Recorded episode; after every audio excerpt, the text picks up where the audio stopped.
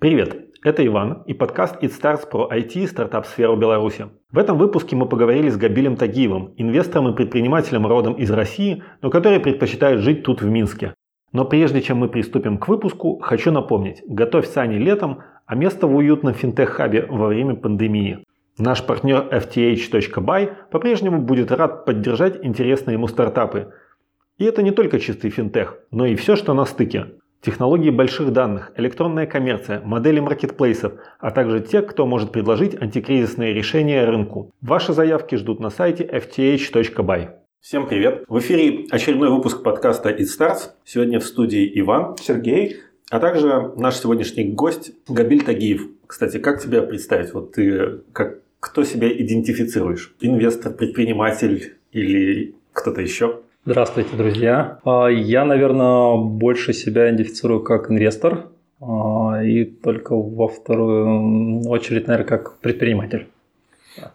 Хорошо, у нас э, тогда будем по нашей стандартной схеме знакомиться, заодно и поймем, а, кто ты есть. Э, может быть, твоя история как раз и поможет Э, это понять. Собственно, первая часть посвящена тому, как э, герой стал самим собой. Это, наверное, будет немножко забавно звучать, но когда ты впервые почувствовал себя инвестором? Инвестором э, хороший вопрос. С детства не было никаких предпосылок у меня. Я вообще такой... У меня интересная история. Я сам из Челябинска, и всегда у меня было стремление там, быть врачом, если честно, всегда хотел. Да? Но когда первые предпосылки, ну, наверное, когда я начал э, свой первый бизнес, э, это было сразу после того, как я перехотел стать врачом. вот. Но ну, ты отучился на врача? Я отучился, я дипломированный врач, э, офтальмолог. Э, я даже там пооперировал какое-то время. Но после того, как получил несколько своих зарплат и понял, что быть врачом, наверное, это очень скучно делать всего лишь 2-3 операции за всю жизнь. Эм, как-то резко у меня приоритеты поменялись. И это все было в Челябинске? То есть ты получил там образование или... Да, я отучился в Челябинской медицинской академии. Там очень хорошее наследие было после войны, когда перевозили вот эти московские все университеты. Их перевозили там преимущество еще и в Челябинск. Там, то есть очень сильный университет. А, поэтому, да, у меня тогда а, появилась семья, ребенок, и как-то вот полученные первые деньги у меня не ассоциировалось с какой-то хорошей жизнью впереди. Поэтому а, ну, то есть голова начинает думать по-особому, когда ты хочешь, ну, не знаю, как в древние времена, добыть огонь, еду и так далее. Ну и чем был вот первый твой бизнес? С чего ты начал? Первый бизнес а, у меня совершился совершенно случайно в России, а, так же, как, наверное, в Беларуси был абсолютно весь пиратский, пиратский софт, и вдруг как-то одно, одномоментно все, ну, вышел закон о том, что все-таки надо покупать лицензионный софт, и у меня совершились несколько первых сделок, и мне очень понравилось этим заниматься, потому что я смог заработать существенные деньги уже там с первых месяцев, когда смог продать там несколько тысяч лицензий там Касперского на завод. При этом я там потратил несколько дней.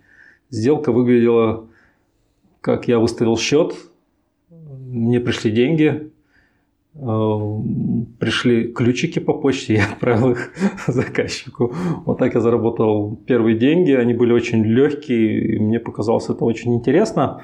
Ну, дальше, конечно, подключились конкуренты, и здесь, наверное, такой я начал входить как-то интересно в IT, потому что э, хотелось уже не просто что-то продавать там в коробках, на дисках и так далее, то есть э, речь шла там о каких-то интеграциях, Поэтому, ну вот первый мой бизнес был это лицензионный софт. А большая маржа у тебя была на той первой партии? А, были продукты очень высокомаржинальные некоторые, если вы знаете, там 1С, там, не помню сколько, ну, речь там шла что-то чуть ли не процентов за 60 там, или выше. Вот. А Microsoft и так далее, там, пока не подключились крупные игроки, в принципе, была там маржа там и под 30%. А потом это все, конечно, резко уменьшилось. Ну, выиграли продукты, где я смог получить какие-то статусы интересные. Это вот у Касперского, у Исета. Ну и там потом уже интересные продукты появились по интеграции. Ну то есть там не просто продал ключики, а действительно нужны были какие-то инженеры для того, чтобы это все дело ну как-то более-менее грамотно интегрировать. Погоди, а то есть завод сам покупал у тебя Касперского? Потому что почему он не покупал напрямую?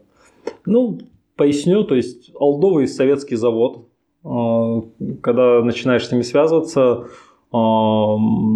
спрашиваешь, кто у вас ответственный за айтишку.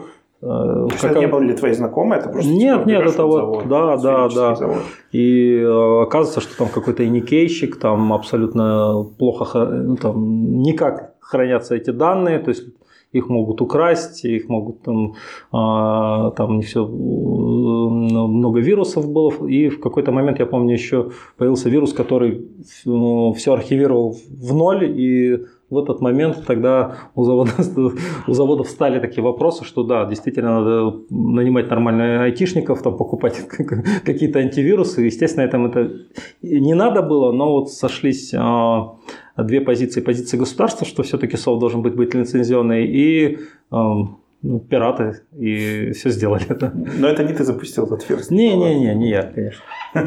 Вот. И получается, ты как-то с Касперским взаимодействовал, то есть дилера статус получил там? Да, я с первой продажи сразу получил какой-то самый большой статус, и у них неплохо работало. То есть, если с нашего региона приходил клиент, они отправляли его ко мне. Модель как бы была вполне понятной, очевидной и маржинальной.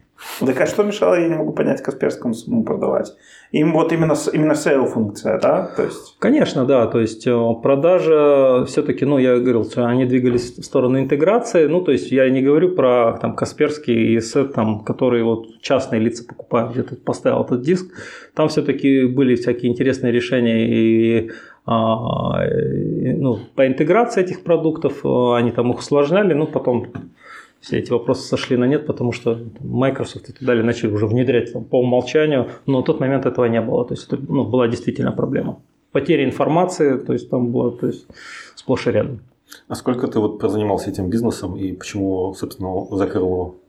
Бизнесом, ну, наверное, года три. Там потом все, все эти э, закупы ввели ну, через тендеры.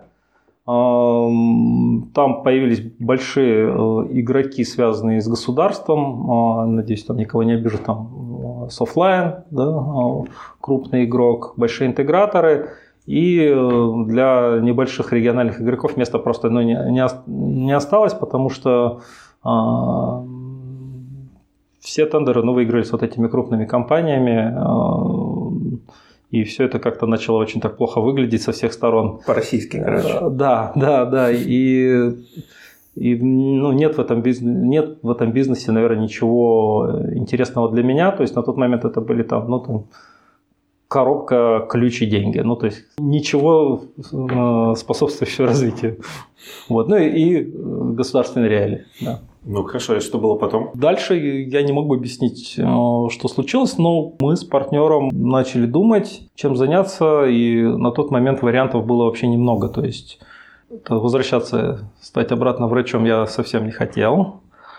Ряд классических вариаций в Челябинске – это заняться металлом, лесом, там, не знаю, какие-то еще бандитские, около бандитские а, бизнесы. А, и тогда уже ну, появился интернет в том виде, в котором мы знаем, то есть это были сервисы и так далее, и я закрылся дома и долго очень, ну не хотелось бежать что-то делать очень быстро, долго думал, чем заняться, и к тому моменту пришел к одному простому мнению, что мне хотелось бы заниматься играми. Вот. А, я рассказал а, про свою идею партнеру, он говорит, ну окей, игры, игры, давай попробуем. Ну, Какой да. это год был? А, наверное, 2008. Я почему помню, потому что это был, ну, может быть, девятый, да. Это вот было там в восьмом кризис был, в седьмом iPhone, по-моему, Джобс показывал свой, вот где-то вот в тех вот а, Слушай, ну тогда же до кризиса, типа, вот Россия там росла прям аж как на дрожжах. Там темпы роста были какие-то там бешеные, денег прям все заливалось. Э, у тебя не было там просто... Почему у тебя не возникло желания как-то встроиться там? Ну, если ты не хочешь, там, не знаю, металлом торговать, там, можно ж пойти там тем, кто торгует металлом, там, не знаю, ресторан сделать хороший, ну, например? Да, ну, хороший вопрос. Если честно, все началось гораздо раньше. У меня мама была главным бухгалтером на каком-то производстве там, и первый компьютер появился в Челябинске, наверное, мне кажется, там а, один из первых у, у, нее. И я так как пришел, увидел, я не знаю, мне, может, было лет 12-13, и меня как-то тогда все щелкнуло там, типа, ага, я понял, к чему все идет.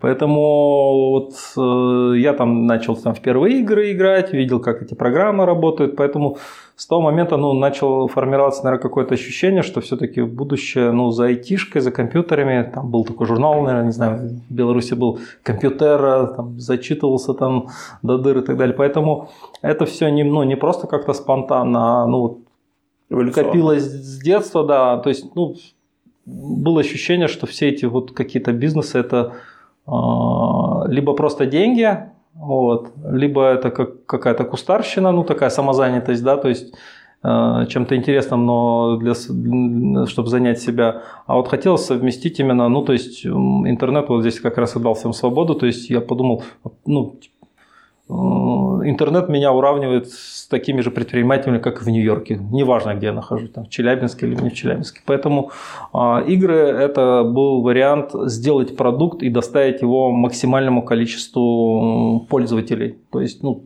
тогда вот я именно рассуждал вот так. Сейчас ты так не рассуждаешь. Почему? Нет, нет. Я, ну, на тот момент же, ну, это я, ну, сейчас легко уже говорить, там, вот, игры. На тот момент игры это было, там, Дэнди, да, то есть Диск PlayStation 2. То есть, и когда я ребятам своим говорил, что я занимаюсь играми, они очень долго не могли понять вообще какими. Они думали там настольными, там игрушки я делаю, это шью их там. Это, то есть абсолютно не понимали, что я делаю какой-то электронный продукт, а если и понимали, говорили, типа, «А кому это надо вообще, зачем ты этим занимаешься, типа, что за бред вообще полный. Да.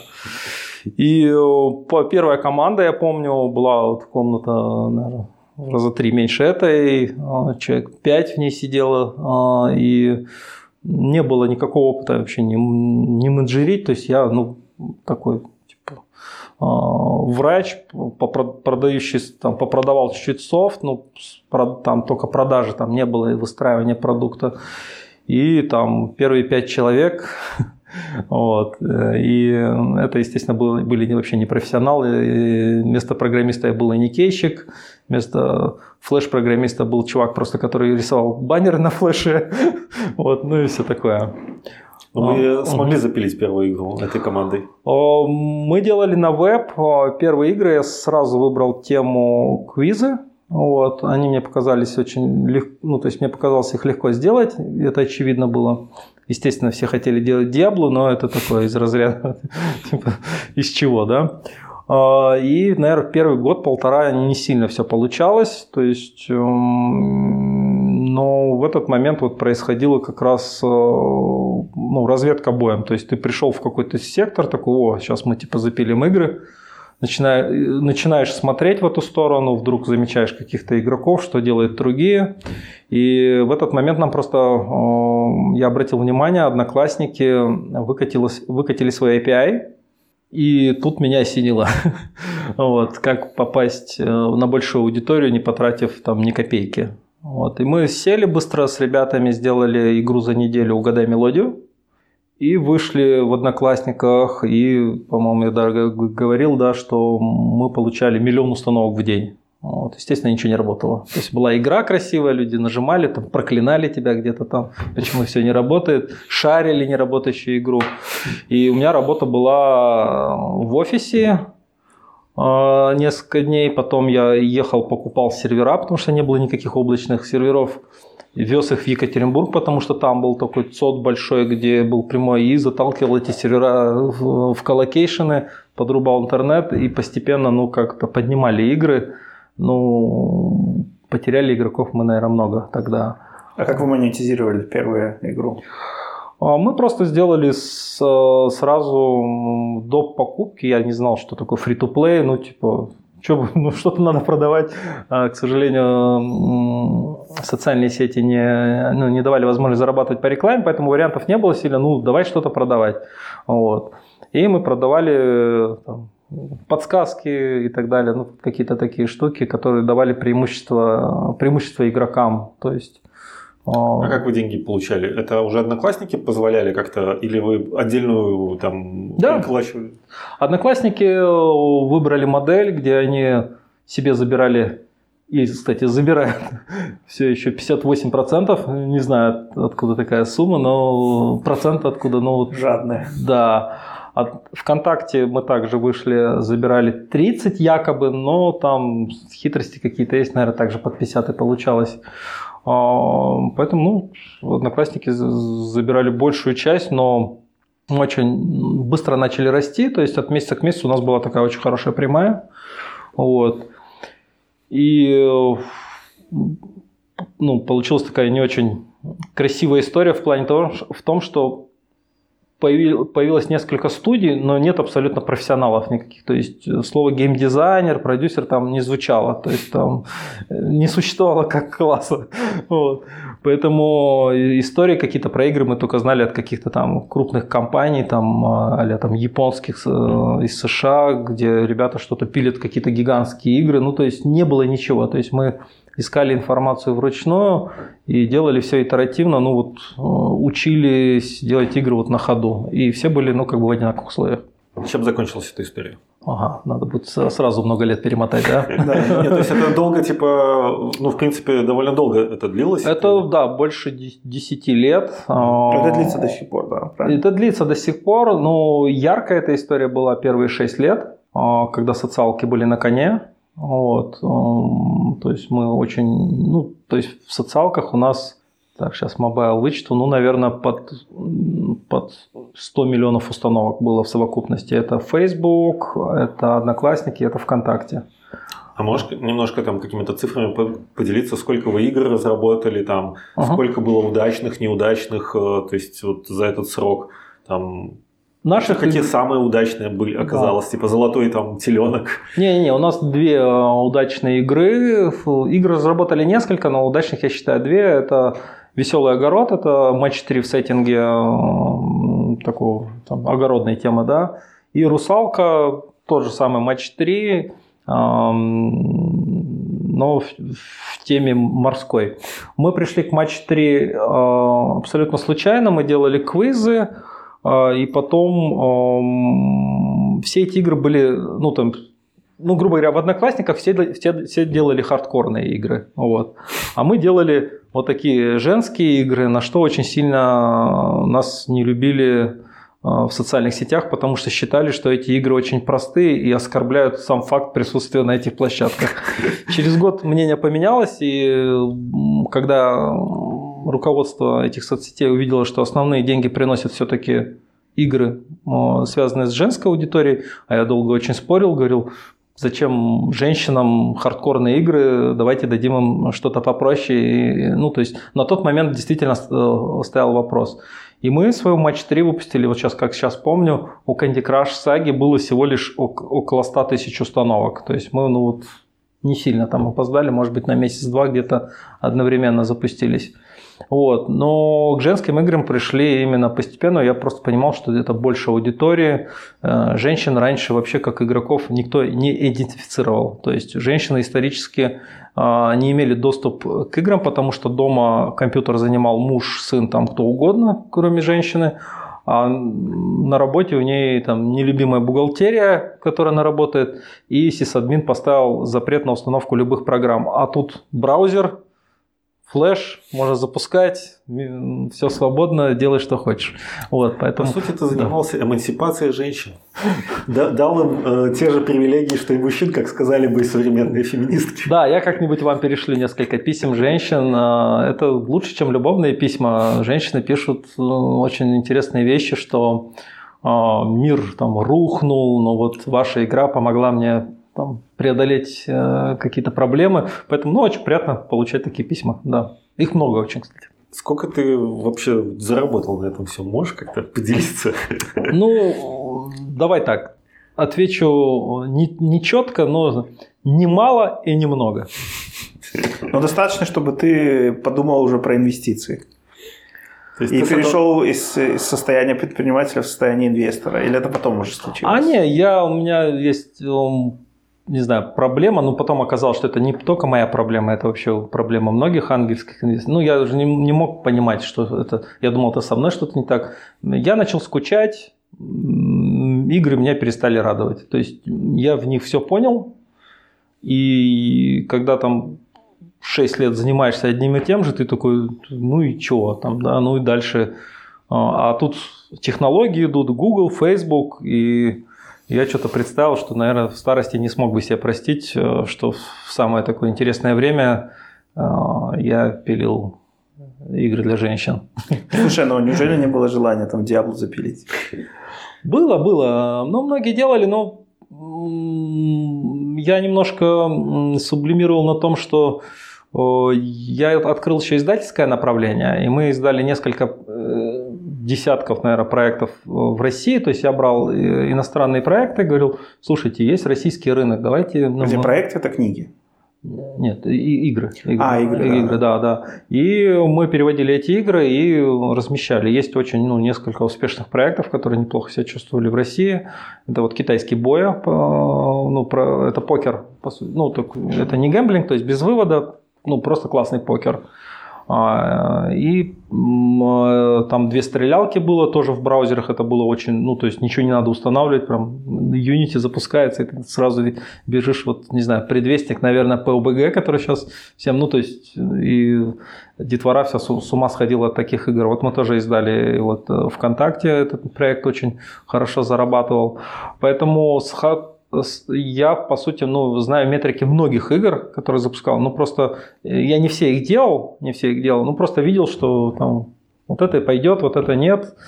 И э, на тот момент, э, как только я насытился играми, у меня появилось ощущение, что я хотел бы исследовать те технологии, которые выходят. На тот момент это там появился VR, что-то AI. -ка. И я в рамках нашей компании выделил 25 человек, и мы с ними делали очень крутые проекты. Вот. 25 это из скольки? Сколько всего Из было? 120 в пике у меня работал. Вот. Мы это назвали R&D. Я еще тогда не знал, что нельзя пилить стартап внутри бизнеса рабочего, да, то есть на эти грабли я тоже наступил. Но на тот момент я начал очень часто ездить э, в Северную Калифорнию, и один из, ну то есть вышел AR, мы сделали игру на AR, выпустили, и я уже через две недели знал, что AR это круто, но не, не для нас и не сейчас. То есть там очень маленький ретеншн 30-дневный.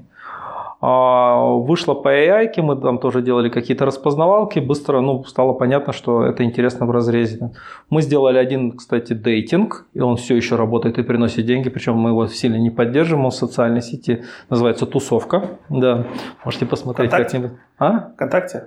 ВКонтакте и в Одноклассниках, да. А там ну, просто придумали сценарий 6 парней сидит и 6 девушек, а в центре происходят некие события там голосовалки, какие-то таракани бега там, и так далее, и так далее. Короче, а, вдохновились передачей, которая в 90-е шла, как она называлась. Любовь с первого взгляда. Да, любовь с первого взгляда, да. Да, да, да, да, все верно. Запилили такой продукт, и потом мы сделали один настоящий стартап. Я, к сожалению, много не могу рассказать, я там под жестким НДА, но могу сказать, что мы его сделали, мы получили на него инвестиции, мы его возили в Штаты в рамках Russian Innovation Week, и мы из него очень неплохо вышли из этого проекта. Ну, то есть на тот момент прошли полный цикл, но я тогда опять это тоже не идентифицировал, что это типа как-то венчур, мы тут сейчас в венчуре делаем какой-то проект. Это произошло как-то естественно. А, проект очень простой. У нас а, были данные про многих россиян. Мы знали и имя, пол, возраст и где человек живет. И мы запилили проект э, Агилон, это агентство онлайн-исследований, где мы Задача стояла любое онлайн-исследование провести за 15 минут. То есть ты мог опросник, выбрать таргет и запулить. На тот момент не было ничего. Идея пришла очень просто. Мы решили сделать маркетинговое исследование. Я понял, что это какой-то 19 век. Там девушки с, э, ходят с карандашом, отмечают э, ну, опросники. Ну, то есть вот так. Все произошло. И на тот момент ну, меня заинтересовала тема стартапов. Я ничего не знал. Мы поехали в Штаты, и в Штатах там вот это все только начиналось. Еще тогда работать в Гугле это было типа это какой Крут... был? Ой, сложно сказать. Было несколько поездок. А, давай так, это все размазано от 2010 до 2000, наверное, 16 вот, вот, вот, вот в эти 6 лет а, а, помимо того, что ну, занимался играми, ну, то есть и смотрел вот в эту тему. Мы проехались по нескольким компаниям, а, заехали в 500 стартапов тогда, когда а, в YC, и я посмотрел, как там это все работает, и ну, привез только одну мысль, что, не знаю, стартапы это, наверное, commodities, да, то есть это не про, то есть это э, некий ресурс не хуже нефти. То есть и эти ребята в Северной Калифорнии научились а, из этого делать деньги и будущее, наверное, так, не знаю, как назвать. Ну, прикольно. Вот твоя история, вот если так послушать, э, ты находил возможности и реализовывал их. Ну, то есть это более такая как раз предпринимательская функция, а не инвесторская. То есть, ну, ты видишь некую нишу, как бы возможность, ты ее раз и реализовал. То есть, как угу. бы получил за это свое предпринимательское вознаграждение и как бы ищешь как бы дальше. То есть, вот у тебя, ну, по крайней мере, до этого история звучит именно так. Я бы тебя скорее называл э, серийный предприниматель. Вот именно в этой точке к тому, как мы подошли. Okay. А, а скажи, а, вот мы-то сейчас сидим в Минске, в Беларуси. В какой момент ты переместился в нашу страну? Есть, что послужило причиной вообще переезда? Несколько триггеров а, было. А, первый, наверное, триггер – это социалки начали умирать соци... социальные сети. То есть они не то что умерли, но трафик там от года к году падает и продолжает. А, появился сильный конкурент, который тоже делает матч 4, не секрет, это Playrix. И здесь еще один звоночек, что надо брать деньги любому бизнесу, который хочет стать глобальным. Вот. Потому что они взяли. И многим компаниям стало плохо, потому что харили очень людей, то есть по рынку. И третье, в Челябинске, не знаю, что-то случилось, вдруг очень все резко стало плохо с экологией, настолько резко, что у меня еще родилась дочь, и я пришел к мнению, что, наверное, если две, две недели из месяца дым в городе, наверное, что-то не, не то. Вот. Ну, здесь э, человек очень быстро реагирует на быстрые изменения, а очень, вот если изменения происходят медленно, то почему-то привыкаешь, ну, непривычно. И вот на тот момент меня как-то вот осенило, что наверное, пора уезжать из Челябинска, и э, он меня не устал устраивать именно по экологической части. И вариантов было несколько. Это Северная Калифорния, Москва, может быть, Санкт-Петербург и Минск. Случайно попал на чемпионат по хоккею и запомнил, что город прикольный, интересный. Вот. Ничего себе, Минск победил в конкуренции с Калифорнией, Москвой. Не-не-не, немножко другой, другой все-таки посыл. В Калифорнию я не хотел ехать э, без э, какого-то нового четкого бизнеса и вижена. Я был несколько раз там и много видел ребят, которые туда приехали на на хайпе, посмотреть, окунуться, но это все какие-то куча тусовок, и это и там очень дорого жить, и просто приехать в, в чужую страну и тусоваться с семьей и детьми мне очень как-то не хотелось. Вот. Москва, Питер мне не подходит там по нескольким причинам, а Минск мне показался интересное место, очень много IT-специалистов, очень... тогда появились проекты, которые, по-моему, МСКРД появился проект, который там сразу продался. То есть появились какие-то вариации, где а, на Западе именно белорусские проекты очень востребованы оказались. И мне показалось, э, это идеальное место, чтобы запилить такую инфраструктуру, инфраструктуру связанную со стартапами, а, ну и там дальше сейчас... А это какой год, когда, когда ты обосновался? Три года назад, наверное. Ну, я такой, я живу на два города, если честно. У меня, я совсем забыл упомянуть, у меня есть классический бизнес. Это недвижимость в Москве, коммерческая. А это то, что позволяет действовать немножко безумно. А, ну, то есть чтобы быть немножко сильно ну, безумцем, у тебя должно быть на бэкэнде все хорошо. Вот недвижка в Москве – это такой план Б, если вдруг какая действительно безумие кажется э, сокрушительным для меня. Так, а это секрет, какие-то причины, почему не Москва и не Питер?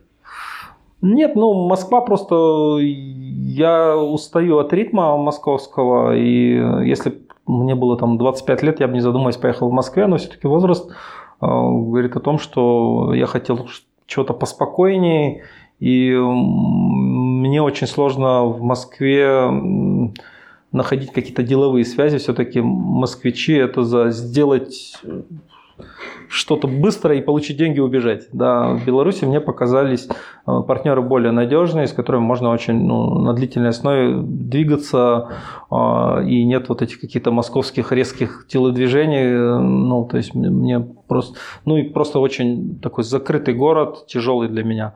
А Питер все очень просто, с удовольствием бы пожил в Питере, но по... я метеочувствительный, я не переживу.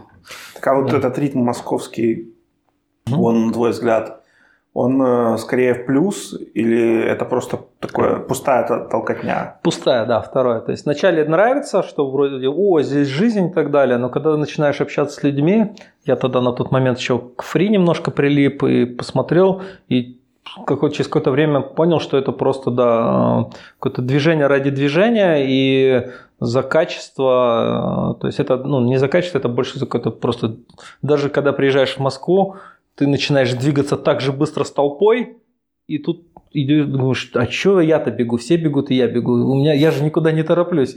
Вот, ну, если когда поедешь, обрати внимание, что ты начинаешь двигаться вместе с потоком. Ну, просто на самом деле не всем людям э, в жизни выдает ну, мало кому удается выбирать, где они живут. Потому что в основном люди, типа, вот где родился, там и сгодился. Вот. Угу. И у тебя такая, такая ситуация в жизни наступила, и очень многие люди, они говорят, что вот, мегаполис – это драйв, заряжайся энергией, там, Москва, Нью-Йорк, там, не знаю, мне надо жить в таком городе, где вот этот драйв. Для меня как бы вечный вопрос, вот, есть ли конкурентное преимущество человека, который, не знаю, живет на Манхэттене по сравнению с тем человеком, который живет там, не знаю, где-нибудь там в скучном Бостоне, да? Или, или это все всего лишь, ну, просто такое увеличение холостых ходов? Ну, кого-то это драйвит. Э, действительно, я очень часто, ну, то есть я живу на Минск и Москву, очень часто в Москве бываю. А Москва, она некий заряд, но вот я не готов 100% жить в Москве и не готов 100% жить в Минске. Поэтому ну, сейчас Баланс нашел. Э, да, есть некий баланс, и я сейчас там часто на Кипр еще летаю, и все-таки планирую э, очень часто еще летать в Калифорнию, ну, поэтому э, я уже не могу сказать, живу ли я в Минске или живу в Москве, я живу везде, где вот на тот момент, ну, и всем советую, да. Ну, видишь, карантин хорошо показывает, кто где живет, потому что кто где карантинится, тот там и живет. Может все границы закрыты. Ну хорошо, и расскажи тогда про проект, с которым ты вот осел в Минске. А, да, мы там сошлось несколько звезд. Когда я приехал, началась крипто, не знаю, что это назвать. Криптобезумие, безумие, безумие, наверное, да, правильно. И э, я, если честно, приехал, я хотел годик отдохнуть, вот, а, там спокойно заняться здоровьем, прийти в себя, но вот началось это криптобезумие, и на тот момент мы с партнерами э, сделали э, проект э, Rocket ICO. Это на тот момент было очень много непонятного. Мы это идентифицировали, то есть началась тема с ICO, и там что-то жутко рос биткоин, эфир там начал стоить 300, хотя вот я лично заходил там очень дешево даже в эфир. И на тот момент я стал свидетелем еще одного посыла, который еще больше меня э, стало, ну, как бы предвестником нового проекта. Это проекты, которые начали э, дико собирать деньги, дико собирать деньги, но при этом сами при этом были пустышками. Ну, то есть там никто из основателей даже и не собирался их, наверное, сильно делать. Ну, или кто-то, ну, то есть мошенники двух видов. Мошенник, который не знает, что он мошенник, и мошенник, который знает, что он мошенник. Вот на тот момент а, за всеми этими типами удалось понаблюдать, потому что проекты собирали какие-то невероятные миллионы. Вот, и при этом, как потом уже в будущем оказалось, очень мало кто вообще что-либо сделал в этой сфере. Ну, а ты э, собирался реально сделать? То есть вот у тебя прям было желание, ну, не просто там типа э, собрать и все, а вот ты хотел реализовать? Ну да, ну мы с, тогда собрали э, на донейшенах э, небольшую сумму. У меня были свои деньги, ну у меня не было даже, наверное, мотива, да. Э, то есть у меня здесь тема была крипто именно разобраться, потому что все-таки на тот момент э, э, все мы с вами читали очень много всяких вот пейперов и там расчудесные криптоэкономики новые. А, да, писали. интересное сами писали, да, было интересное время. А, поэтому цель основная была, наверное, все-таки больше разобраться, потому что тело, тема была абсолютно новая, и она, я, ну, я в ней не разочаровался. То есть я считаю, что а, блокчейн это один из там сам, одна из самых крутых технологий, которая дает value, но государство в тех видах, которых мы знаем, просто не разрешит этому развиться в том виде, в котором мы, как, ну, с той частотой, с которой мы хотели бы. Но здесь очень сложно обвинить государство, потому что ICO это как раз тот принцип, где нельзя непрофессиональных ну, так, псевдоинвесторов соединять, э, с, ну, как оказалось потом, с кучей мошенников. Ну, среди этих мошенников, я уверен, были очень много приличных людей, которые просто оказались в бандле с ними. А, скажи вот, ну, подробнее про этот проект э, Rocket ICO, потому что, ну, я как-то видел, как он зарождался, да. да, видел, как он потом стал Rocket DAO. Он вообще сохранил там блокчейн внутри или это даже составляющая пропала за ну, ненадобностью? Это ну, два разных, да, все-таки проекта. Там все-таки в основе была токеномика, вот, и очень э, хотел, ну, то есть там было два варианта. Либо то есть есть абсолютно консервативный венчурный рынок, и тут появляется рядом какой-то очень альтернативный рынок. И э, тут два, два варианта. Либо он живет сам по себе, что невозможно, да, либо они сплайсятся, то есть э, соприкасаются. Но вот тот классический рынок абсолютно не хотел э, сплайситься с тем рынком, потому что там происходила какая-то жуткая дичь, абсолютно противоречащим основным правилам венчура. Там не было никаких раундов, какие-то ребята на голые идеи собирают много-много миллионов. И на тот момент эм, абсолютно четко вырисовалась еще государственная регуляторика, которая, ну то есть государство здесь у нас, ну как бы нас защищает, а, а, чтобы все это там не, не превратилось в еще большее безумие. Поэтому на тот момент Rocket ICO мы все-таки оставили а, позади, потому что а, не было ни одной предпосылки, чтобы этот проект стал а, успешным. И многие игроки пошли создавать там очередные дайка.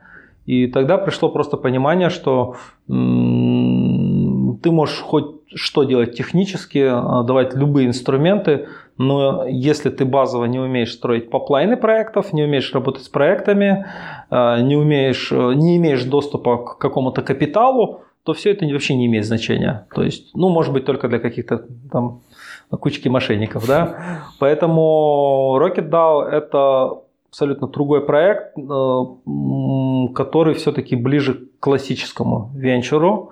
И возможно, когда там через 2-3 года, если честно, у меня есть мысли вернуться к токеномике и ко всем остальным делам, но только при одном условии, когда э, сойдутся две вещи. Первое, с, э, сам венчур э, будет имплементировать токеномику, но, скорее всего, это будет не снизу вверх, а сверху вниз. То есть это, скорее всего, пойдет с фондового рынка и потом спустится там по тем же раундам, как это видим сверху вниз. Вот, поэтому ну, я буду ждать этот момент. И в будущем, если у нас в Rocket DAO э, пойдет все как мы хотим, то через 2-3 года я бы хотел бы э, собрать э, свой фонд. Ну, один из вариантов, он может быть и токенизированным. Посмотрим. То есть пока такие мысли есть. А что сейчас вообще происходит с Rocket DAO? Он как бы на паузе, там куда-то развивается. Э, там... Да, давай расскажу. А, мы сейчас э, очень долго э, работали со, со, с оценкой. Я по проекту очень сильно не хотел спешить.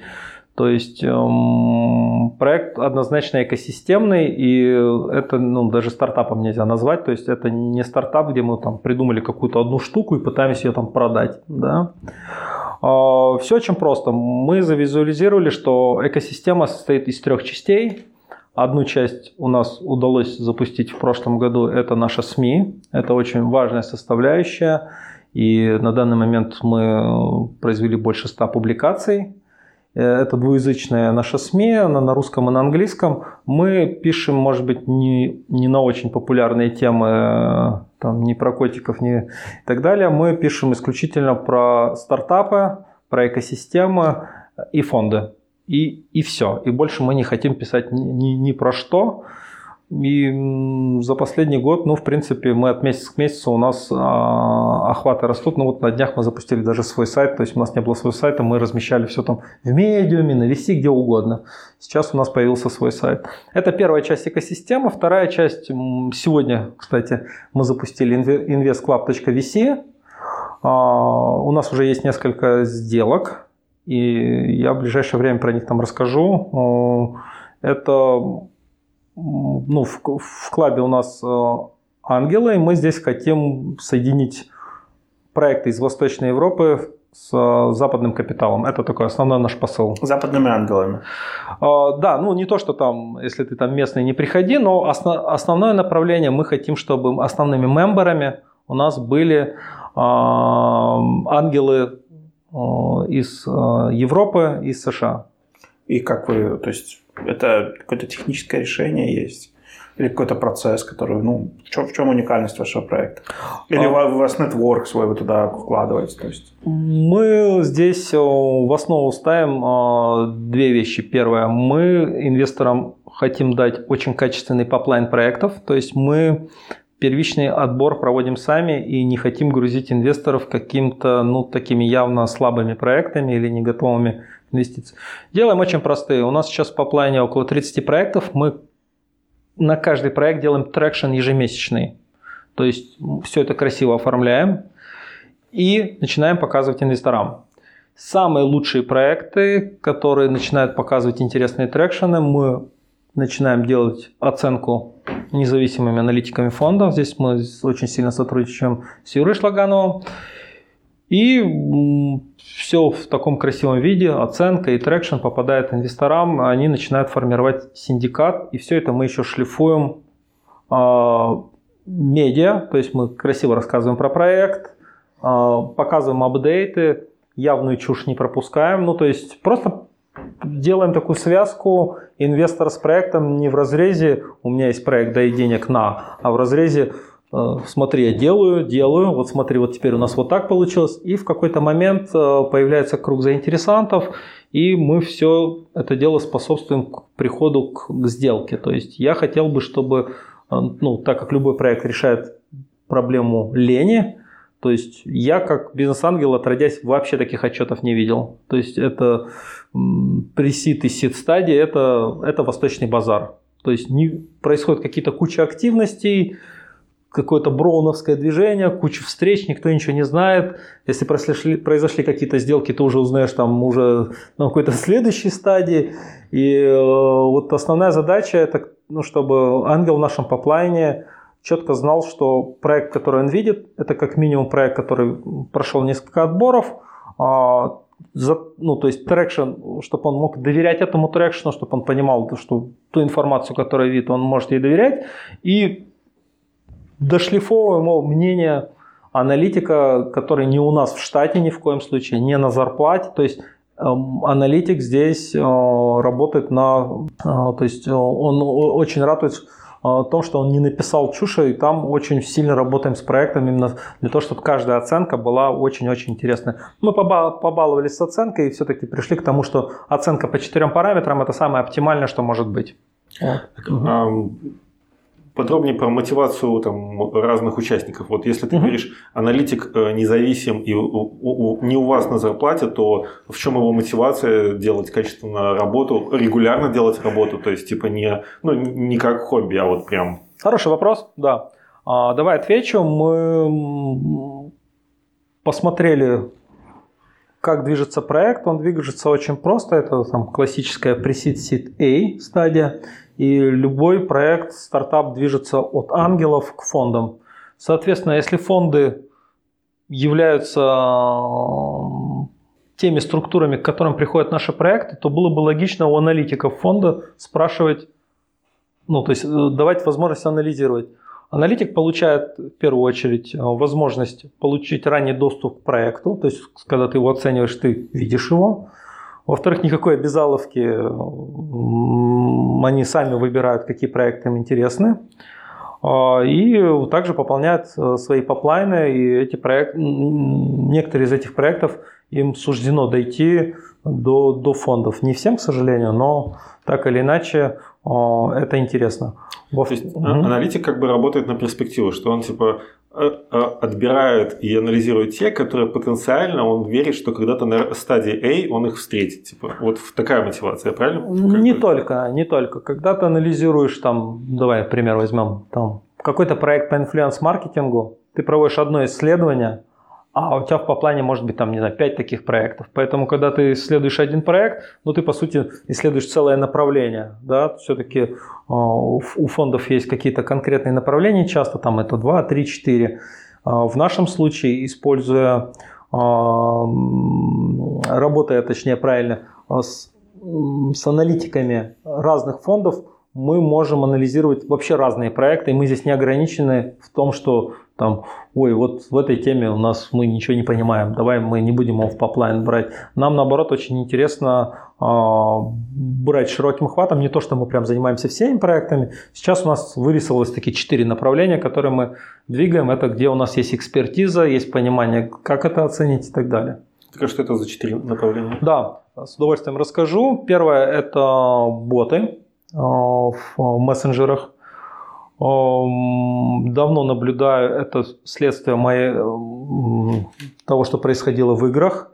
Я видел, как игры в HTML в Фейсбуке очень сильно полетели, но Facebook как-то неграмотно слил эту тему, но это я связываю больше с их проблемами, что их сам Facebook и мессенджер почему-то это два разных приложения. Вот. И то, что делает Китай в разрезе своего Вичата, показывает очень просто, что мессенджер может стать таким основным каналом доступа к человеку, где человек не хочет иметь тысячу приложений, он хочет иметь одно место с доступом к таким приложениям. И мы сейчас, у нас по плане есть несколько проектов, и один проинвестированный, это GamePad бот, где ребята делают целый стор игровой прямо в Телеграме. И у ребят сейчас неплохие показатели и растут, да, очень сильно.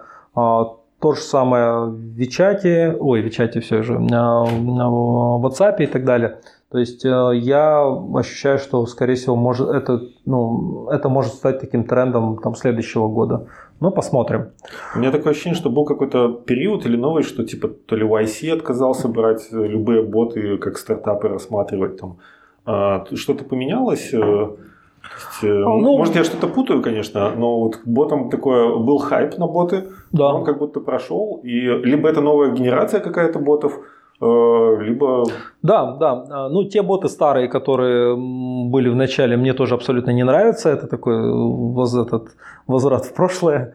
Вот. А если посмотреть на сторону геймпада, то это полноценный, э, ну, как сайт. То есть это вообще не похоже на бота. То есть ты э, с ботом коммуницируешь так, как ты привык. То есть ты нажимаешь, а не пишешь там старт там, и, там, и, и так далее. А, поэтому, говоря про ботов, я все-таки говорю не, не про старых ботов, а про новую генерацию ботов. Mm. А, второе направление – это там, никого ничем не удивишь, это AI и все остальное, все, что с ним связано. Здесь, я думаю, ничего нового не скажу, тут все понятно.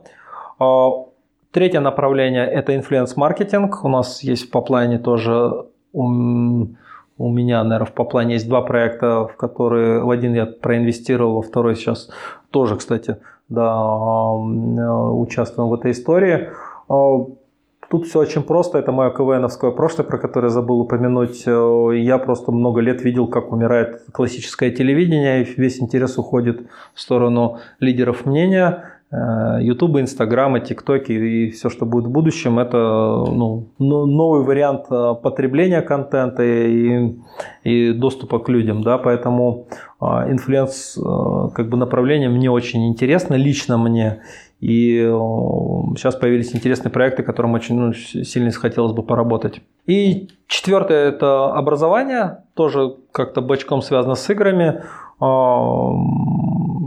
геймификация в образовании и полностью э, вот этот весь институт образования, который мы сейчас видим, который абсолютно э, не жизнеспособен там, в разрезе 10, 15, 20 лет, а, это образование плюс фан, это интересное образование, и, скорее всего, оно еще будет и укорачиваться по задачам. Ну, то есть новое поколение Z готово воспринимать информацию маленькими долями, вот, и чтобы это было обязательно интересно. Вот если одного из этого нет, то это не работает. Поэтому четвертое направление это все-таки образователь, ну, как бы образование.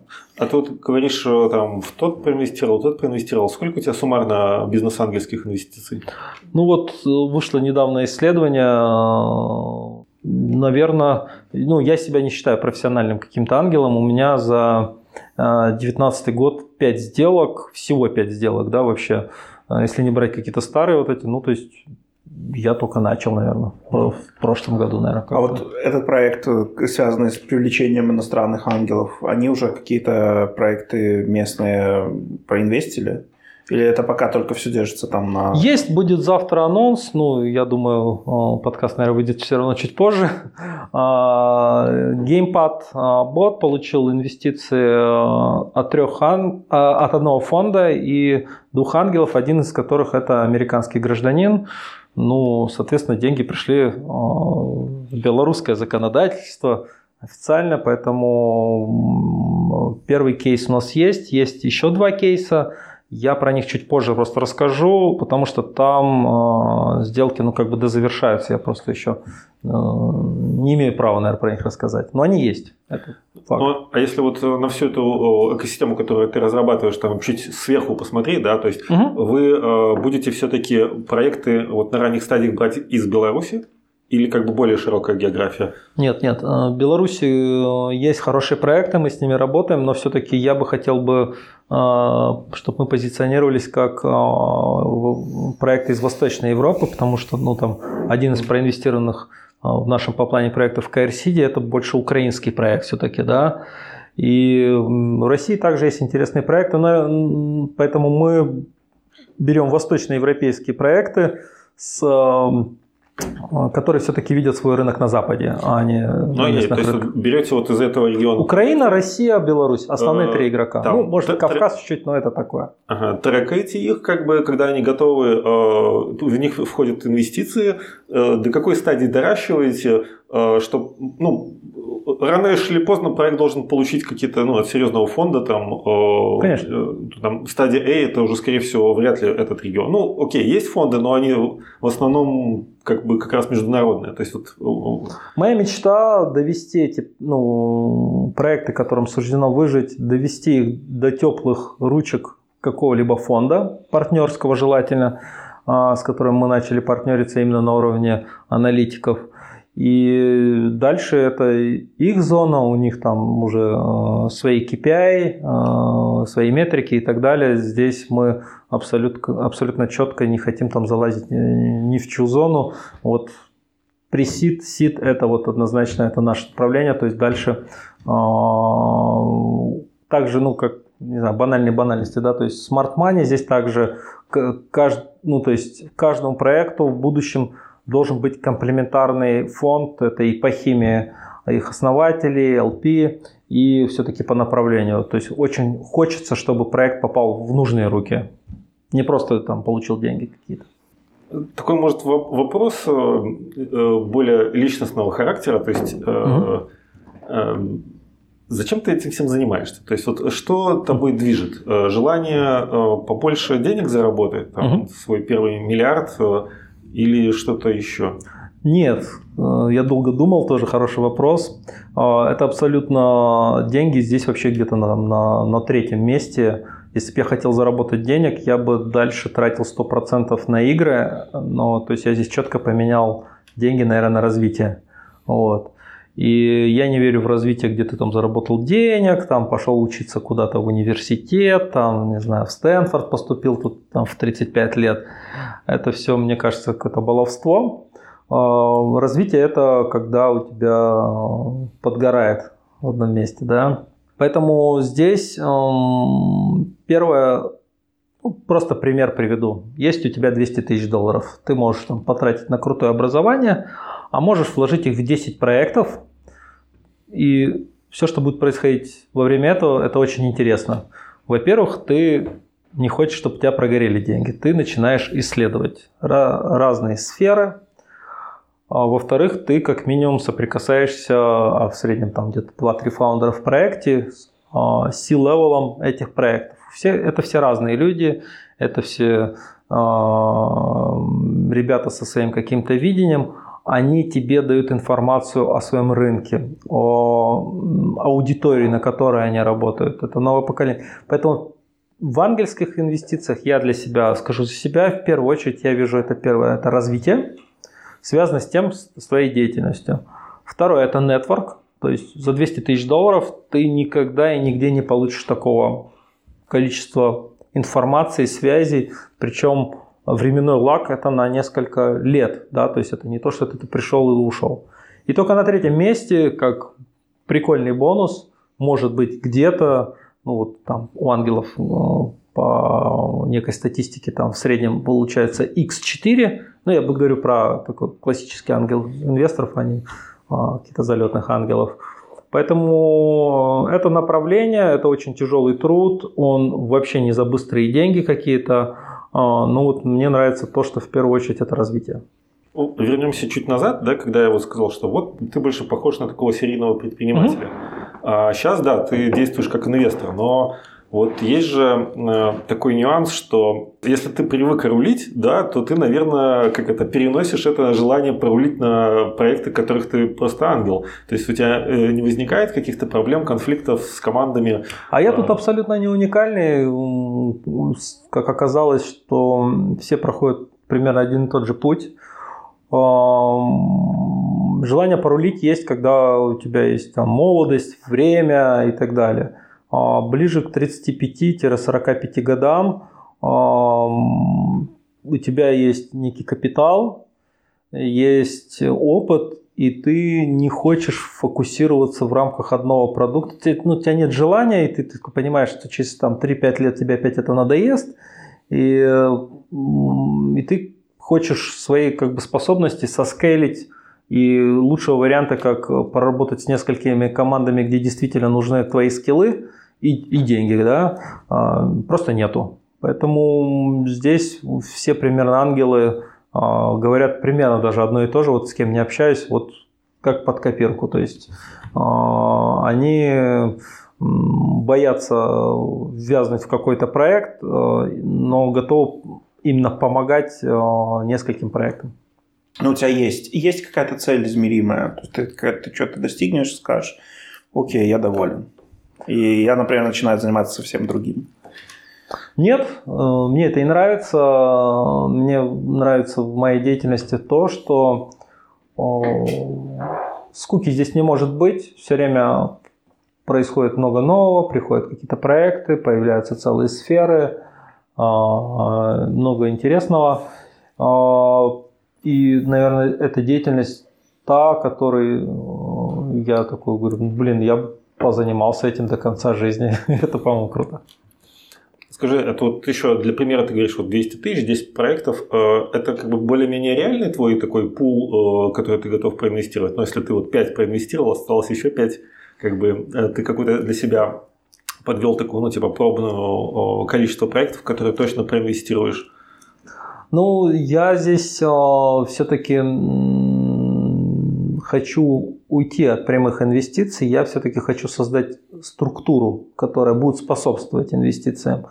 А здесь я сам инвестировал, наверное, больше а, то, ради чего я ну, как бы говорил, это развитие, и второе это понять, а, ну, то есть скрестить вот эти две вещи, которые очень в жизни там сложно скрестить. Ну, то есть, когда ты, у тебя хороший вопрос был первый, кто ты? Я не знаю, да, то есть есть опыт инвестора, есть опыт стартапера, есть опыт бизнеса, как я считаю, ну, там, успешного в какой-то роде, да.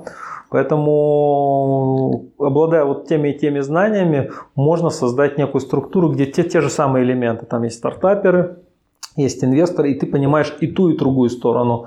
И, ну, там немножко как сумасшедший дом, потому что ты такой становишься амбивалентным, то есть ты можешь принять два мнения в, одной же теме, да, но это нормально, то есть ты смотришь на ситуацию с двух сторон, что этим надо это, а этим надо вот это, да, грубо говоря. Поэтому, ну, надеюсь, ответил на вопрос. Слушай, а вот угу. э, у тебя в Москве такой старый, получается, такой хардкорный офлайновый бизнес. Да, да. И как ты сочетаешь? С одной стороны, что-то супер инновационное, с другой стороны, тебе приходится там, ну, понятно, взаимодействовать с людьми, там, совершенно, там, наверное, другой культуры даже. Ну, здесь тоже все очень логично. То есть я считаю, что э, часть активов должно быть сверх каких-то пассивных э, вложениях. То есть э, и к текущему кризису, ну сколько их там, наверное, три, да, пережил кризиса, уже очевидно нужно приходить с, коммерческой недвижимостью, с долларами на счетах и с каким-то интернет-бизнесом. Ну, потому что это очевидно, что это самое безопасное, что может быть. Вот.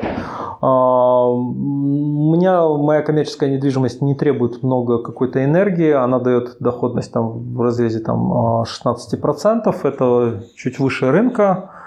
Ну, я, как уже говорил, это позволяет мне рисковать во всем остальном. А сверхрисковый это там бенефиты я ожидаю исключительно через 5-7 лет, как и рынок говорит. Но трачу, ну, наверное, не знаю, процентов 10 времени на э, тему с недвижимостью. Она очень простая, коммерческая. Купил, э, сдал арендаторам, получаешь деньги. А ты не боишься, что кризис э, в Москве всю эту тему прикроет? А, нет, не прикроет. Будет какой-то дамп, конечно, какое-то время, но а, если бы у меня был выбор, в чем бы я хотел бы быть э, в любой кризис, вот я бы говорил в коммерческой недвижимости в Москве. А игры нормально выросли в кризис? По идее, больше людей там... Да, могу поделиться. Э, реклама. У меня, то есть, игры идут заработки по внутриигровым покупкам и от рекламы. Реклама упала в два раза. А, там что-то было 90 центов за тысячу показов, сейчас, по-моему, до 45 упало. А внутриигровые покупки вы выросли на 40%. Ну, здесь очевидно, люди просто больше сидят дома и больше времени играют, соответственно, их больше платят. Ну, ну по идее, то есть это перекрыл ли падение от рекламы? Не, это гораздо больше, потому что реклама всего дает около 20%. Да.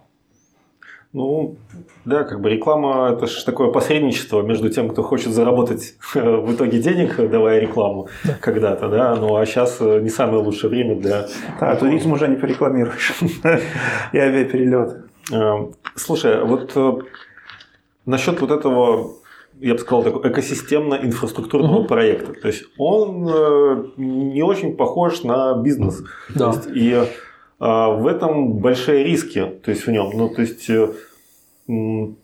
такого рода проекты обычно э, делаются ну, чуть ли не государством. Да? То есть э, это, ну, наверное, огромный уровень инвестиций. Вот, э, ты, как, как ты видишь э, там, его судьбу дальше? То есть ты будешь пытаться тянуть его на том, ну, скажем, на излишках э, прибыли, которые остаются, или ты все-таки планируешь найти какого-то ну, такого крупного инвестора, э, типа, не знаю, как э, обычно такие проекты могут э, финансировать там банки развития, там типа ЕБРР какой-нибудь или угу. что-то в этом роде. То есть... Ну, я не, ну, не хотелось бы там жениться раньше времени. А, я исключительно э, думаю категориями, а, как дать максимальное value мемберам. То есть для меня важен каждый фаундер, который приходит ко мне, и мне очень важно, когда этот фаундер другому фаундеру советует, а, что вот, да, идите в RocketDAO, там вам помогут. А, каждый инвестор, а это очень-очень непростые люди, а, очень требовательно относится к нашим трекшенам, к нашим оценкам. И здесь это тоже есть вариант развития, потому что я должен дать им качественный материал. То есть я не могу и если ты, ну, тоже опять банальная банальность, если ты что-то делаешь круто, это однозначно даст эффект. Я не вижу здесь какого-то большого бизнеса в этом, а, но эм, я считаю, что если в ближе, то есть а, а, слово DAO это именно больше здесь означает децентрализованно, я хотел бы построить какой-то электронный вариант фандрайзинга, такого не огульного, а правильного, где в поплане было бы несколько тысяч проектов и несколько сот сделок в год. Это вот такой на ближайшие там, несколько лет план. А там, даст ли это какое-то большое количество денег и так далее, это все, как я уже сказал, на третьем месте. Подумаем, когда сможем это выполнить, когда сможем дать ну, какую-то ценность. То есть исключительно вот, ну, в, такой, в таком разрезе, я думаю.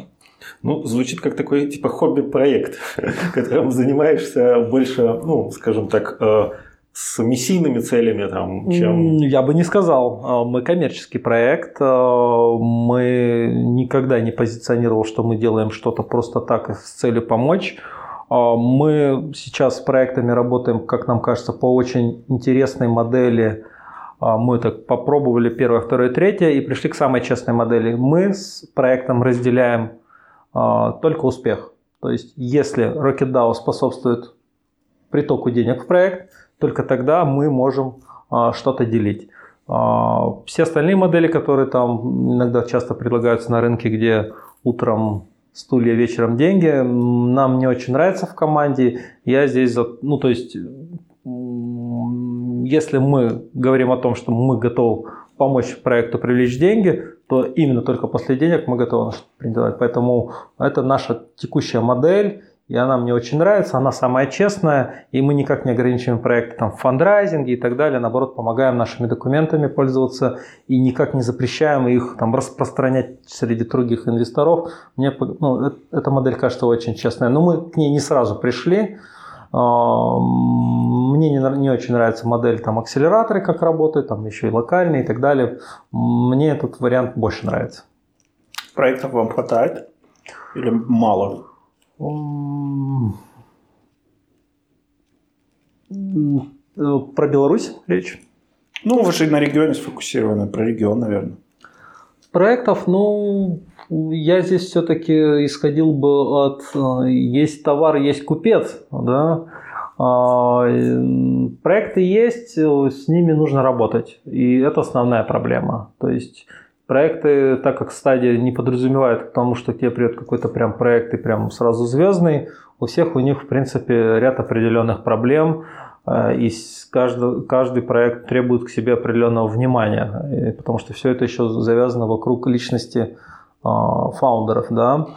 А, поэтому мы здесь, конечно, стандартизируем некий подход, но а, мы некоторым проектам сам факт, что мы помогаем им делать traction и помогаем им делать, делаем им точнее оценки, это уже ну, некая помощь. Ну, по, давай так, если придет тысячу проектов или будет 100 проектов, я готов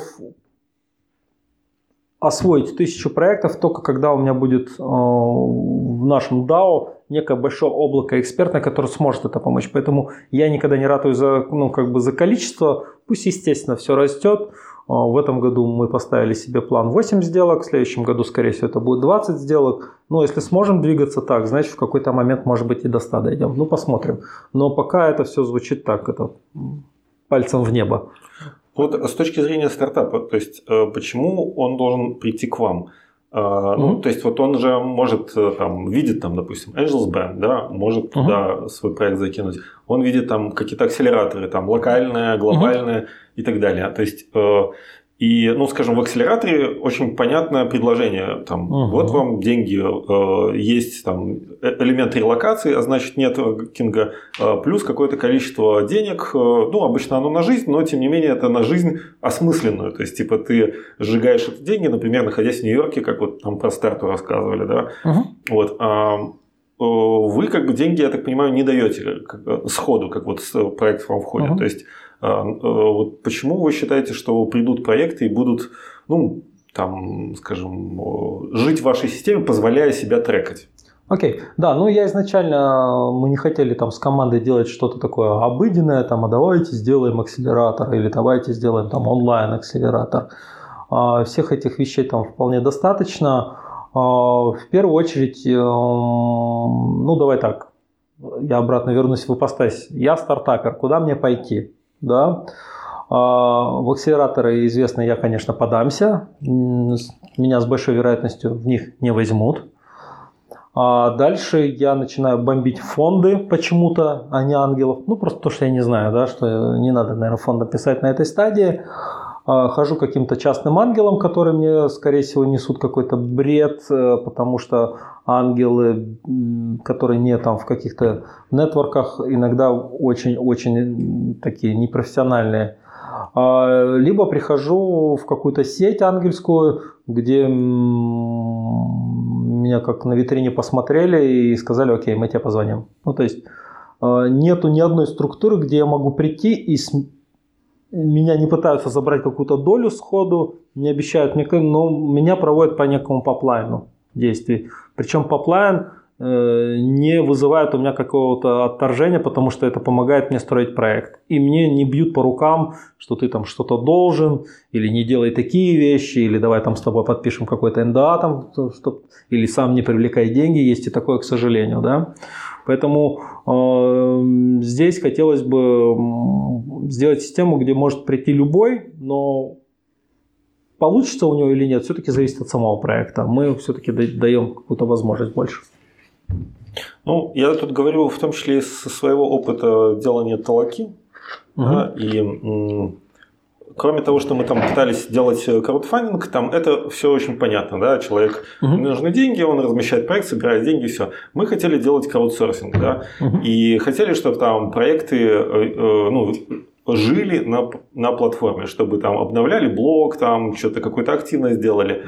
Но какой я сделал вывод, ну, что мы пытались э, заставить что-то делать э, проекты, не давая ничего взамен. Мы говорим, если ты это все будешь делать, то тебя ждет прекрасное будущее. К тебе там придут специалисты, там угу. тебе будет легче запустить краудфандинг компанию. Но это было скорее как обещание, да, то есть которое Типа, ну, вот если будешь заниматься спортом, будешь сильным, да, вот в этом, э, но почему надо заниматься спортом именно у нас, ну, тратя как бы время на то, чтобы там э, вести эти отчеты, там, э, там, ну, какие-то задачки, ну, то есть, типа, пользоваться инструментом, по сути, да, тратить на это время, если он может то же самое время, скажем, либо в Trello потратить, там, ну, там, угу. вести проект, либо вообще на доске, там, и так далее. Вот. И э, лично мы, ну, столкнулись, ну, я сейчас как бы постфактум могу сказать, что мы пытались заставить э, человека делать что-то, обещая ему, что он и так бы получил э, с нами или без нас. Ну, то есть, если бы он был молодцом, он бы добился много. Вот. Э, вот мне, ну, может, я, конечно, ошибаюсь, мне кажется, что у вас что-то похоже. Угу. Что если человек будет молодцом развивать свой проект, то его ждут в, э, в итоге инвестиции. При этом ты сказал, что его не взяли в акселератор. Раз его не взяли в акселератор, значит он уже ну, типа не, до, не дотягивает до уровня акселератора. То есть, э, то есть он уже не прошел там отбор, а значит это не самый как бы, крутой и э, с хорошим трекшеном проект. Вот. Э, не, не будет ли у вас такого, что вот вы, как моя любимая угу. сказка, каша из топора? Да, когда, да. по сути, вы все заставляете самому, самим сделать, как бы, а, но типа ничего не давая взамен, пока он не получит инвестиции. Немножко другая все-таки история. На днях случилось, пришел один из фаундеров и также сказал, а, ну, а деньги-то есть, там, дадут мне и так далее. И тут как раз в офисе у нас два фаундера, которые проекта получили инвестиции. Ну, то есть, в первую очередь нужно показывать, что это не просто, ну то есть вообще получить инвестиции звучит как будто как, не знаю, как в лотерею выиграть. Ну типа, ребятам удалось поднять раунд. Нет никакого удалось. ты просто показываешь traction, и когда твой вот этот early stage начинается, э, за тобой бегают инвесторы. И здесь наша задача довести, потому что фаундеры 95%, не знаю, говорят балды, но вот примерно, вообще не умеют проект свой показывать с какой-то стороны выгодной. У них иногда есть классные цифры, но они почему-то считают их не классными, не могут их показать. Иногда нет цифр или очень плохие, но они их пытаются показать как преимущество. Поэтому э, здесь э, учиться показывать то, что у тебя есть в неком потоке, это большой труд, большой труд, ну действительно. Второе, показывать, а для этого мы СМИ и делаем наше, что это работает, это важно, потому что ну, огульно я могу что угодно говорить, там, приди, мы тебя тут золотим, да, осыпем золотом. Это все неправда.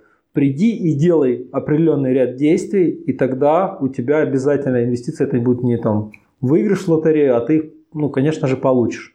Тем более, что модель сейчас очень хорошо у нас работает, где ты получил там не раундами большими, а Взял чуть-чуть денег, показал результат, пошел, взял еще чуть-чуть денег, и вот как-то вот без коробки передачи, это там пресид, сит и так далее, а вот медленно, да, можешь идти вверх, полураундами даже.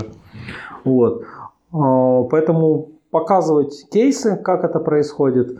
А, и мы еще, фаундеры у нас в одном котле варятся. И это очень крутой результат дает, а, потому что там все одни и те же вопросы, там, как вступить в ПВТ, какие платежки подключить. Вот и если ты разговариваешь с фаундером, который год назад все те же самые вопросы задавал, то ты экономишь несколько месяцев своего личного времени, да, потому что тебе просто коротко просто дают такой срез, вот иди туда, разговаривай с этим, с этим работай, с этим не работай, вот эти юристы классные и так далее. Ну, то есть получаешь просто такой, ну, не знаю, это акселерация, наверное, да, ее проще назвать.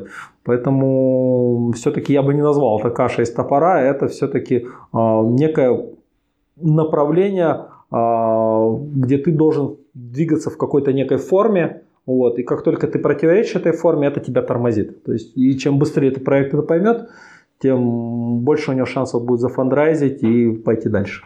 Ну и поскольку вот ваша бизнес-модель строится на том, что вы зарабатываете с, э, с привлеченных инвестиций, да? То есть вот если стартап угу. благодаря вашим э, помощи поднял инвестиции, вы часть этих инвестиций получаете? Нет, мы берем э, долю, не долю. деньги. Вместе с проектом дальше сидим много лет. Угу. Э, и у нас дальше стимул такой же, э, чтобы проект выжил. В первую очередь, ну то есть любая задача, чтобы проект хотя бы дошел до там, отби, от, ну, чтобы он отбивал свой burn rate месячный. Mm-hmm. Вот как только он в режиме э, не выживания, а в режиме, что он может подбивать свою команду, тут наступает эра, где он может очень долго проверять гипотезы. Этот проект, то есть я всегда ну, отговариваю ребят от быстрых движений. Лучше посидите, если надо полгода проверять гипотезы, сидите, проверяйте. А, не очень разделяю момент, где там все должно расти там, на 30% там, в неделю и быстро, и здесь сейчас. ну, мне кажется, это круто только для инвесторов. Процент, который будете забирать, он стандартный? Всех? Он зависит от эм, Сумма, которую привлекли, и зависит от э, э, оценки проекта. Там абсолютно какие-то несущественные сильные доли для проекта, которые, в принципе, вписываются в модель, э, где проект на пресиде может смело отдавать до 8-10%. Проект, э, 10%. На CD это, скорее всего, 10-15%, и на A, да, действительно, он теряет там некую, некое большинство, но это как бы уже такие фондовские дела, и там вопрос совета директоров. Поэтому мы вписываемся в эту модель, и сейчас ну, не видим вообще никаких противоречий, тем более, что э, все-таки поясню, это именно мы на это можем претендовать только после успеха в фандрайзинге. Я не очень как бы разобрался, сколько вы вот именно ваш э, забираете? Если конкретно, то от полутора до 4%. Ага. Щадящий. Да. По мне так это да, очень щадящий вариант. А, ну, хорошо. Не знаю, можем уже как-то э, подводить итог. Э, да, да, в принципе, достаточно полно рассказал про все. Забыл Габиля спросить э, вопрос один. В КВН профессионально играл? Да, я был автором компа- команда «Луна», лица уральской национальности.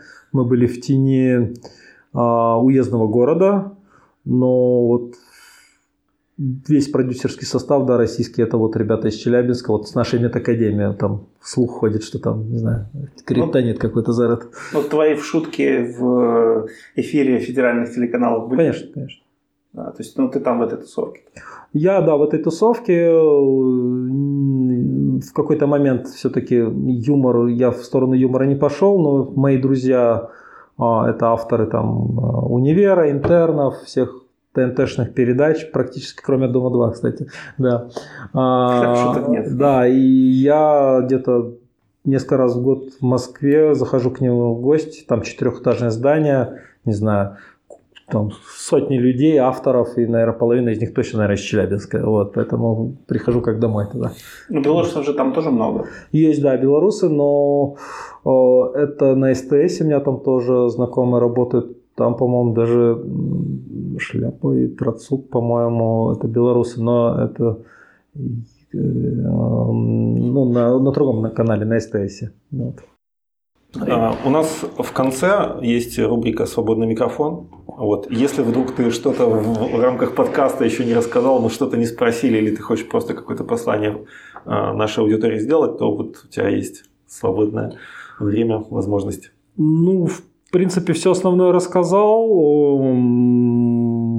Если, ну, давай, наверное, такое небольшое обращение к, к фаундерам. Если есть а, проекты из сферы а, чат-ботов, а, AI, а, education и, так далее, с удовольствием ждем вас. У нас покажем, как нужно делать трекшены. С удовольствием самым интересным проектом сделаем оценку. И также напомню, у нас есть, кстати, очень востребованный тоже продукт, мы его называем стартап пак. Им воспользовались несколько проектов. Это действительно без всяких как каких-то хитростей. А, это пакет, состоящий, состоящий из нескольких плюшек, где мы а, помогаем проекту получить Amazon сервера абсолютно бесплатно.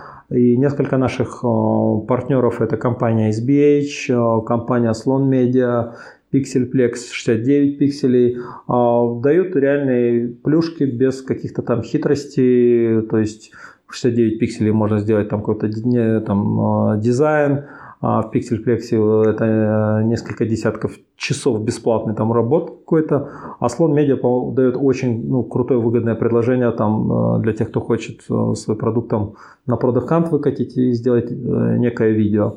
Поэтому приходите, будет интересно. Супер. Спасибо большое, что поделился всем. Угу. Это был очередной выпуск подкаста «Истарс». До новых встреч, друзья. Спасибо.